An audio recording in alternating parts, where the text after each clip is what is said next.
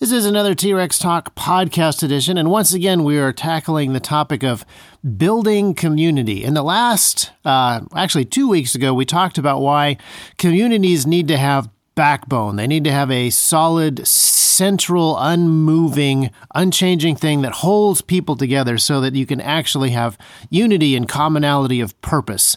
Uh, community needs that. And then, because the topic of building communities is so big uh, and so expansive, we're talking about it in uh, little chunks. I feel like we're just kind of nibbling around the edges. So, today, talking about community, uh, I'm going to talk about a couple of different ways, three different ways that communities have started in the past in very different circumstances. And I'm also using the term community uh, rather loosely because the first community that I'm talking about is actually the Byzantine Empire. Yes, we're talking about Constantine, Constantine I, Constantine the Great, whatever you call him. Uh, a man named Constantine who found himself in more or less control of the Roman Empire, the entire Roman Empire in the early 300s, which, if you know your history, is also the beginning of the end of the Roman Empire. The Roman Empire declines and falls uh, several times, but this is kind of the beginning of the end for the Roman Empire. And yet, I think that it's very interesting to see what it is that uh, that Constantine actually does, because in many ways he saves the Roman Empire or the best parts of the Roman Empire. I think that's the best way to put it. He inherits a thing that has declined and has fallen, is completely crumbling.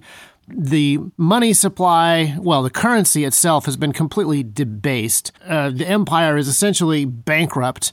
The military is overstretched. They're, they're losing their frontiers. There's a lot of infighting. The tetrarchs are the actual rulers of Rome, and they're fighting amongst themselves. Everything is crumbling. The people themselves uh, have been infantilized and are totally dependent upon the government for bread and circuses. Like all, all of the stuff that you can imagine is all sort of coming to a head at this point. And what Constantine does is essentially he is very quick to abandon all of the things that are broken and rally the existing infrastructure around um, a fairly different direction. Not entirely different, but he gets rid of everything that uh, that is useless. So the currency, which is completely debased, uh, he just abandons it and he issues he issues new currency that's actually gold. He kept the army, but he completely restructured uh, the military and managed to defend those frontiers. Actually, win some military victories. And most importantly, and what Constantine is probably most known for, is that he ended the persecution of Christians. His predecessor was Diocletian. Diocletian had launched the most uh, heavy handed persecution of Christians uh, in Roman history. The way that he was treating individual Christians uh, is just unthinkable, and his soldiers were wiping out tens of thousands of Christians at a time when they found them in town. So, very heavy handed persecution, which had a very negative effect, obviously, on the Christians themselves, but it actually had a very negative effect on the entire empire. The way that the empire was treating some of its most useful and helpful and constructive citizens was very damaging to the empire and was very damaging to the morale of the other people. Even the other people who were happy to see the Christians go were supporting a very large uh, and tyrannical and problematic military regime that ended up creating a bunch of infighting amongst the tetrarchs. And it was just, again, everything was kind of falling apart. Constantine ended that persecution with the Edict of Milan, where he basically says that uh, there will be no more persecution of Christians. He also outlaws the persecution of certain other religious groups, but even that is not enough to save him from modern scholars saying that he's basically Donald Trump in a toga, making the Roman Empire a Christian nation, trying to pretend like it's going to get great again or something like that. Um, he is hated by all secular scholars for becoming a Christian and making the country a Christian. And these are apparently uh, the only thing that you're not allowed to do as a Caesar, as an Augustus. But what's actually one of the most important things that he does is after abandoning uh, the persecution of Christians, after he abandons the totally inflated currency, after he abandons uh, the tetrarchs and he abandons some of the militarized uh, senators and some of the um, politicized military commanders, he also abandons Rome herself at least the city. He moves the capital of Rome eastward to the city of Byzantium, which he then names after himself. Uh, he names it Constantinople, of course. And this is actually incredibly uh, important for what happens next, because what happens next is everything that was too damaged to survive doesn't survive. And everything that Constantine has rallied around and reinforced does survive. And the Eastern Empire lasts for a thousand years, which is actually kind of mind boggling to me. If you look at the great empires of the past, you know, Roman, Greek, when you see what people like Alexander the Great did, or you look at Babylon, or you look at the Persian Empire, these empires are massive, they grow very quickly, and then they're gone also very quickly. An empire that lasts for a thousand years, a country that lasts for a thousand years, is rare enough. Something that Constantine did made it possible for the work of Rome, which lasted for hundreds of years, to actually go on fortified by the Christian church and fortified by cultural advances they were actually able to last for a thousand years, even though they were in a very interesting spot, geopolitically speaking. And Rome fell, as Rome did uh, many times. The decline and fall of Rome is a very interesting thing to read about. Gibbon is not my favorite historian on the topic, but he certainly documents the many falls of Rome, the many times that Rome was sacked, the many times that Rome basically fell apart from the inside. And even a couple of centuries later, after Constantine, Rome, the city, is in a bad way. The Western Roman Empire is no more and its capital city, former capital city, is in no great shape at all. It's so bad that there's a young monk named Benedict, and Benedict just leaves Rome. He decides that there's nothing productive that he can do inside of that city, that city that calls itself the center or the flower of Western civilization. He decides he can't do anything productive there, and he leaves. And after spending a little bit of time as a hermit in a cave, thinking and praying about what would be productive, he goes out and he starts building monasteries, and he establishes the the rules of Benedict, which are ways for monks to live, centered around not just uh, not just prayer, not just spiritual things, but also physical things like work. And what he builds is incredibly powerful. And he's in a, a, very different position than Constantine. He's not a man that has any authority. He's not a man that has any power. He's not a man that has any uh, resources that he can mass together. He goes out and he builds basically from scratch. Deliberately, he leaves the city where there is ostensibly stuff worth preserving. He goes out into the countryside where there is nothing and he begins building from nothing. The monasteries that he builds begin to attract monks, but what's really important about these monasteries is not just their uh, spiritual focus, it is the fact that his monasteries become the seeds of cities. These bustling, powerful, stable, orderly, healthy towns spring up around the monasteries that he builds because his influence isn't just the monks themselves. His emphasis on work and community involvement make his monasteries the framework that towns can build around. These monasteries that he builds are not just places where uh, the monks are cloistered away from the common folk. These monasteries are the libraries, the marketplaces, the meeting halls, the research centers, the, the engines of innovation and invention that make it possible for towns to form around them. People wanted to be near these monasteries, even if they didn't want to be monks. They wanted to be part of the order, they wanted to be part of the cultural advancement that was happening around those monasteries. They wanted to be a part of the work that the monks were doing, even if they uh, didn't want to be monks themselves for various reasons. And one of the reasons that I'm talking about Benedict, even though I think he's a great example of this, is there's a book by Rod Dreher called The Benedict Option. And he is basically saying to Americans, and American Christians more specifically, now is the time for you to consider doing what Benedict has done. It's time to go and build in the countryside. It's time to just kind of withdraw from systems that are not worth saving. If you're not Constantine the First and you can't just replace the broken systems, just pull out of the systems and go build your own thing. I'm going to talk a little bit more about that book, uh, kind of towards the conclusion of this. But it's it's interesting that uh, this conversation is happening in the United States right now. But the fruit of Benedict's labors inside of Western Europe is phenomenal, and it, it's it's hard to actually classify everything, all the levels of influence that he had, but it probably cannot be understated. And it's interesting that this one monk who had nothing, who left Rome, the very center of the church, the very center of everything, uh, that's what uh, the people who lived in Rome thought he actually had a far greater effect and probably saved uh, Italy and uh, probably a lot of Europe, but he definitely saved Italy from the total decadence and collapse um, that Rome kept having over and over and over again. I think that he was far more instrumental in that than any of the really important and powerful people of the time inside of Rome that were trying to make these very high level, top down uh, sort of cultural decisions the work of people going out into the countryside and building stuff from the bottom up and building culture and building families, building communities uh, is really what enabled the Western Europe, which is just in a complete shambles at this point, to grow up to the point that it is economically powerful, even more powerful than that Eastern Empire, which I remind you, at this point in time, is still going. It's, it's still ticking along very happily and will do so for, again, a thousand years, which is just an amazingly long amount of time. And Benedict doesn't just save the Italian countryside uh, from, from being in a shambles. He really sets the tone for the way that communities are built and the way that cultural and civilization advancement happens inside of Western Europe. So if we flash forward a couple of hundred years, we get to a guy named Boniface. Boniface is a guy who, like Benedict, is born in a city in a relatively peaceful place in England uh, Anglo Saxon England, and he leaves so that he can be a missionary in Germany. Germany is a very wild, uh, terrifying place.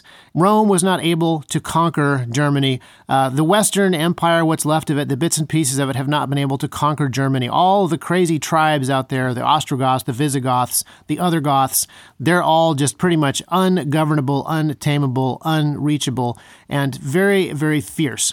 And Boniface just goes out there and the first thing that he does uh, in recorded history, I'm sure he did other other stuff. The first thing that he does is go out, interact with some of the tribes, find out about their religion, and then go to the biggest, most important, most mystical oak tree that they use to worship Thor. Who at the time was a very serious god, not somebody played by an Australian, but a very serious god that people really worshipped. And he chopped that tree down. They told him that if he chopped the tree down, he would be killed by Thor, and he chopped the tree down anyway and used the wood to build a church. This is a very symbolic thing that people talk about uh, in hindsight as being like not that big a deal, just purely a publicity stunt kind of thing. I don't believe that it was a publicity stunt. That is not a symbolic thing for people who actually positively believe in the lightning powers of Thor and actually positively believe that Christ uh, will support building a church and that he will save the people who are around it. These are people who are not doing publicity stunt stuff. These are these are two groups of people who have actual serious religious faith. And this kind of clash between those religious faiths is fascinating. There's also modern scholars who point out that hey, Germany wasn't in total uh, tribal warfare nonsense. It wasn't just one guy in funny monk robes chopping down a tree while a bunch of people who look like uh, How to Train Your Dragon cosplayers watch with their giant axes. It was a little more civilized and a little more complicated. It's true that the Franks were taking over Germany. They had built castles nearby. There were military campaigns. So people say Boniface had a lot of backup. He wasn't in a lot of danger. Uh, I don't know if that's really the case because the Franks continued to lose a whole bunch of military battles against the Germans for a long time after Boniface was dead. Charles Martel himself got defeated in Germany several times. So I think that what Boniface did took a lot of guts. And then after he built that church out of oak, he started building monasteries out of stone, and he started following this this pattern, this this way of doing things that uh, that Benedict had started. You build these centers of not just religious thought, but also actual physical work, actual cultural involvement, and families show up. They come along and they start being a part of the work. They don't necessarily join the monastery and become monks. They become a part of the agricultural work. They become a part of the digging. They become a part of the tilling. They, be, they become part of cutting down the forest and turning it into farmland. They become part of building the houses. They become a part of building those communities and those towns. And Boniface's uh, monasteries appear to be much more fortified monasteries than some of the ones that were being built in uh, slightly safer areas. I forgot to mention that Benedict's first monastery that he built was actually destroyed by the Lombards, who were uh, Germans. Lombard is actually Old German for long beard. So maybe they did look like the uh, How to Train Your Dragon cosplayers after all. And so Boniface built these monasteries out of stone and in a much more sort of fortified way so that he could defend the people who came uh, to work around the monastery. They had some physical protection. Again, these are not military outposts. They are kind of everything outposts. They're kind of civilization outposts. So the people can come and work on the outside. And then if the barbarians come, if they need physical defense, they have this big stone building that they can come inside and be safe inside. They can actually fight from it. But the rest of the time, they are building. These, these are, again, the seeds of towns that become cities. And at this point, I should mention the Cistercian monks. So uh, on Saturday, I was having dinner with a friend of mine, and he was talking about this idea. We were kicking around this. He's a far uh, greater read uh, historian than I am and knows a lot more about this period of history. So pretty much everything I'm saying at this point is now his study. He pointed out the Cistercian monks are the best example of this. The Cistercians are a branch of the Benedictine order. The Benedictine order has been going for centuries, and it's kind of evolved and changed, and some of it's gotten stagnant in places. And the Cistercians were an order of monks that said, hey, let's get back to the bare basics. Let's go back to exactly what Benedict wrote and exactly what Benedict did, get back to exactly Benedict's rule for monks. And the Cistercians are incredibly community involved minded monks. There's commerce, engines of innovation. They're inventing crop rotations. They're a massive part of the cultural aspect of civilization. So much is actually coming out of the Cistercian movement. Just music and music notation and medicine. These outposts are the hospitals as well as being the marketplace and being everything else. They're inventing new ways of doing agriculture, new agricultural tools, new ways of doing blacksmithing. And these towns are where you would want to go if you wanted to be at the forefront of anything if you wanted to be at the forefront and getting this this new uh, land that is available because you're pushing back the forest, that's where you go. If you wanted to learn the best possible way of doing blacksmithing, the best possible new agricultural technologies, these are the places that you would go, and that makes them sort of the hubs of this cultural and civilizational development that is happening throughout Western Europe. And so, thanks to the work of these little decentralized outposts of people working together and building strong communities, you actually see the collapsed Western Roman Empire and the, the barbaric wilds that were never actually conquered by the Roman Empire itself. You actually see them coming together and becoming strong, powerful, civilized, economically stable nations. They're not perfect and they still fight with each other quite a bit, but they actually outpace that Eastern Empire, which is still ticking along, and they actually become very prosperous and they actually become very advanced in many ways. And with all of that prosperity, comes problems. The towns that have been built up around these initial monasteries become massive cities. And the monasteries themselves kind of change. The, the monks are, no longer really leading the charge in certain areas. They're, they're no longer using their monasteries and their abbeys of places of cultural integration and combining the spiritual and the physical together. Oftentimes, what you see, especially starting in the 1300s and then later, you start to see a trend more towards the monks cloistering themselves away. The monasteries are a way to separate themselves from community, separate themselves from uh, the regular people. You start to see greater distinctions between the clergy and the laity, and they, they sort of separate out. And this has a very negative effect both on the laity, but also on the clergy. And you start to see uh, powerful hierarchies within the Catholic Church and uh, giant cathedrals instead of monasteries. I'm not opposed to giant cathedrals, but you start to see coming out of these things uh, the evidence of great wealth and corruption. And the city of Rome starts to look less like it did after being rejuvenated uh, around Benedict's time, you start to see it look more like it did during Diocletian's day. You start to see the decadence and the corruption in Rome once again. And you start to see that throughout basically all of Western Europe. These cycles tend to repeat themselves in different ways, even when there are different religious structures in places. These types of cycles, uh, I think, are hard coded into the way that people work. So, you know that saying, uh, hard times make strong men, strong men make good times or easy times, and then easy times make soft men. This is what you see happening played out over the centuries throughout Europe. And you see some of the greatest fruits of the hardest work of men in this time. But then, as time goes on, and now you're up into the 1400s, you start to see some of those soft times some of those easy times creating soft men and creating tyrants who are preying upon those soft men, not only in the civil sphere, but also in the religious sphere, also in the, the church sphere. And so, one of the things that happens in the 1500s is you have a Reformation. You have a Reformation where uh, a lot of the people pull away from the Catholic Church and some of the theological doctrines um, that they believed were in error, and I personally also believe were in error, but they also pull away from some of those systems. And the result is you get these decentralized townships again that are centered around around churches, and you get a integration of spiritual life and physical life again. It becomes a focus again inside of let's just look at Germany. Germany is a place where the growth and power of Germany, economically, militarily, however you want to look at it, comes out of Boniface's monasteries in a gigantic way, in a way that the, the pagan tribes of Germany could never, ever have duplicated. And then you see a tremendous amount of stagnation over the next few centuries. But then out of the Reformation, you see an incredible boost. You see another level of growth on top of what was accomplished by Boniface as the Reformation spurs new inventions, new ideas. Printing presses spread those ideas around. And a lot of these things I think are really possible because of the communities of these little townships.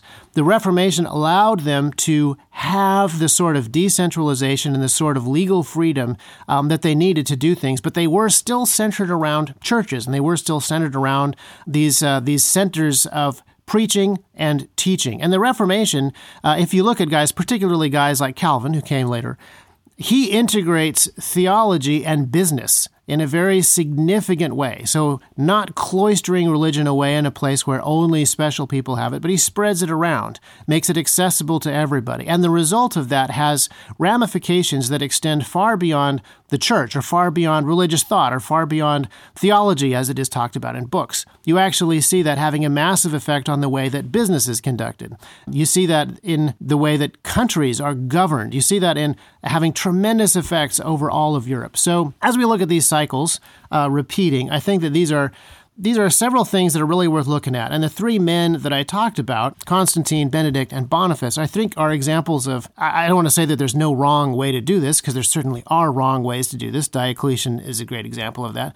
But you will find yourself personally in situations that are very different from situations that other men are in. Constantine had resources and opportunities that Benedict did not, and so he went about preserving community uh, in a very different way, and it bore tremendous fruit. And then Benedict has far fewer resources, but even though he has fewer resources, in some ways he has opportunities that allow him to do even more. He builds something, a movement that uh, is able to take Western Europe in a direction that even this stable Eastern Empire is not able to do. So it's really fascinating to study these things and look into um, the way that these things are applied by different people. Then Boniface comes along. He also has nothing, but instead of building in nowhere, he goes into hostile territory and is able to build communities and build networks of people that bear tremendous fruit even in hostile territory. And I don't want to go into exactly where I think we are today in the United States, which part of the cycle we're in, um, but I would advise that some of you read uh, the book, The Benedict Option by Rod Dreher. Not everybody, because I will say this about the book. I, I appreciate the book, but in some ways I feel like it's really simple, easy stuff. My parents began homeschooling me when I was uh, very young, and this was uh, a long time ago. And I, they certainly weren't the first people to homeschool. Over the last 30 or 40 years, millions of people have pulled their children out of public schools. Tons of people have left their jobs where they weren't really able to do what was right and pursued smaller, uh, entrepreneurial ventures where they would have more freedom and more ability to build what is important. Uh, even today, we can see there's movements where people are unplugging from Netflix and they're moving away from the cities. They're wanting to be part of small communities. So, in many ways, I would say that the ideas that are in the Benedict option, for a lot of people, they're not new ideas and they're not really even presented in ways that, that cause you to dig real deep in there. I, I'd actually hope that there was more talking about Benedict the man inside of the Benedict option. But but Rod Dreher does a great job of presenting some of these ideas and presenting some of the situations that we find ourselves in today in 21st century America and talking about the ways that we might pull out. But again, there's a lot of people who are already wanting to disconnect themselves from the big, faulty, problematic systems that exist and build smaller, more community based systems. This is not, in many ways, a new idea, and for a lot of folks, this isn't a particularly hard sell. I would say that a much better book to read is uh, Rod Dreher's next book, which is Live Not by Lies. And I talked about that book in. Uh, a previous podcast on, on propaganda. I recommend the Benedict option, but if you're listening to this podcast, you probably already have thought about a bunch of that stuff. So it's not necessarily uh, required reading at this point.